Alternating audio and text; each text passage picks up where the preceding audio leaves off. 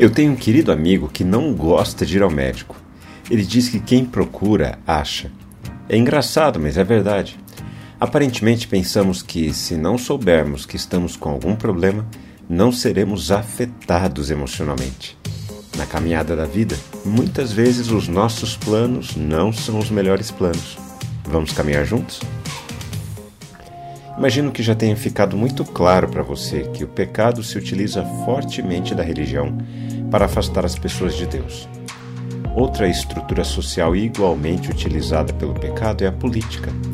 A partir dela, o nosso coração fica indignado e, em vez de gratidão, assumimos uma postura rancorosa e polarizada.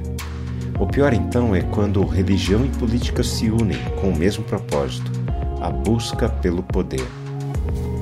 Historicamente, políticas realizadas em parceria com o sentimento religioso sempre causaram feridas amargas entre a humanidade, escravidão, preconceitos e genocídios. E quando eu digo que a união entre religião e política causam esses dados, eu não estou dizendo que a religião se manifesta apenas nos ambientes de igreja. Extremismos políticos são também movimentos religiosos, como o nacionalismo ou socialismo. Os extremos políticos são sempre religiosos, porém, no lugar de Deus, eles colocam a pátria.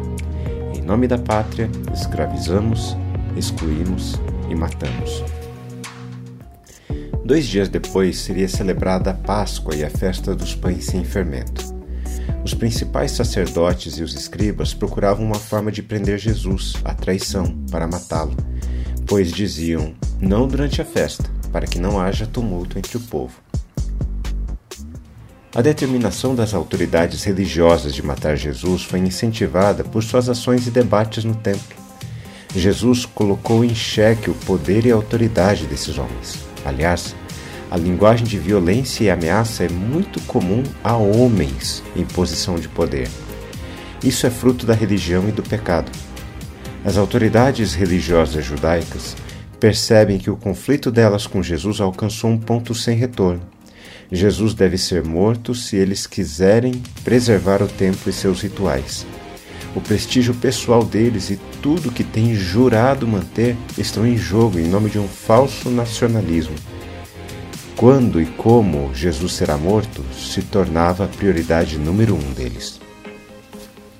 Com o cenário da Páscoa ao fundo, Jesus alerta seus discípulos para a traição que se aproxima, sua morte e ressurreição mas os resultados são desanimadores. Com seu pai, ele finaliza sua preparação pessoal para a paixão. A contagem regressiva começa com os principais líderes e mestres da lei, procurando um modo de prender Jesus por meio de acusações falsas e de levá-lo à morte. Se ele fosse preso no templo durante os dias de festa, as pessoas poderiam se revoltar, pois a influência de Jesus já havia se espalhado. As peças estão no tabuleiro. Quando refletimos na palavra de Deus, precisamos responder a ela. Eu quero orar por mim e por você. Santo Pai, mesmo quando tudo parece estar fugindo do controle em nosso mundo, é tão bom saber que o Senhor mantém o controle sobre tudo e todos. Ajuda-nos em nossa falta de fé. Ajuda-nos a entendermos os seus movimentos em nosso país e em nosso mundo.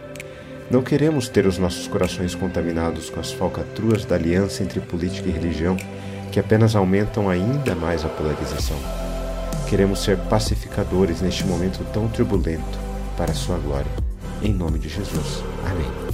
Um forte abraço a você, meu irmão e minha irmã. Nos falamos em nosso próximo encontro, está bem? Até lá!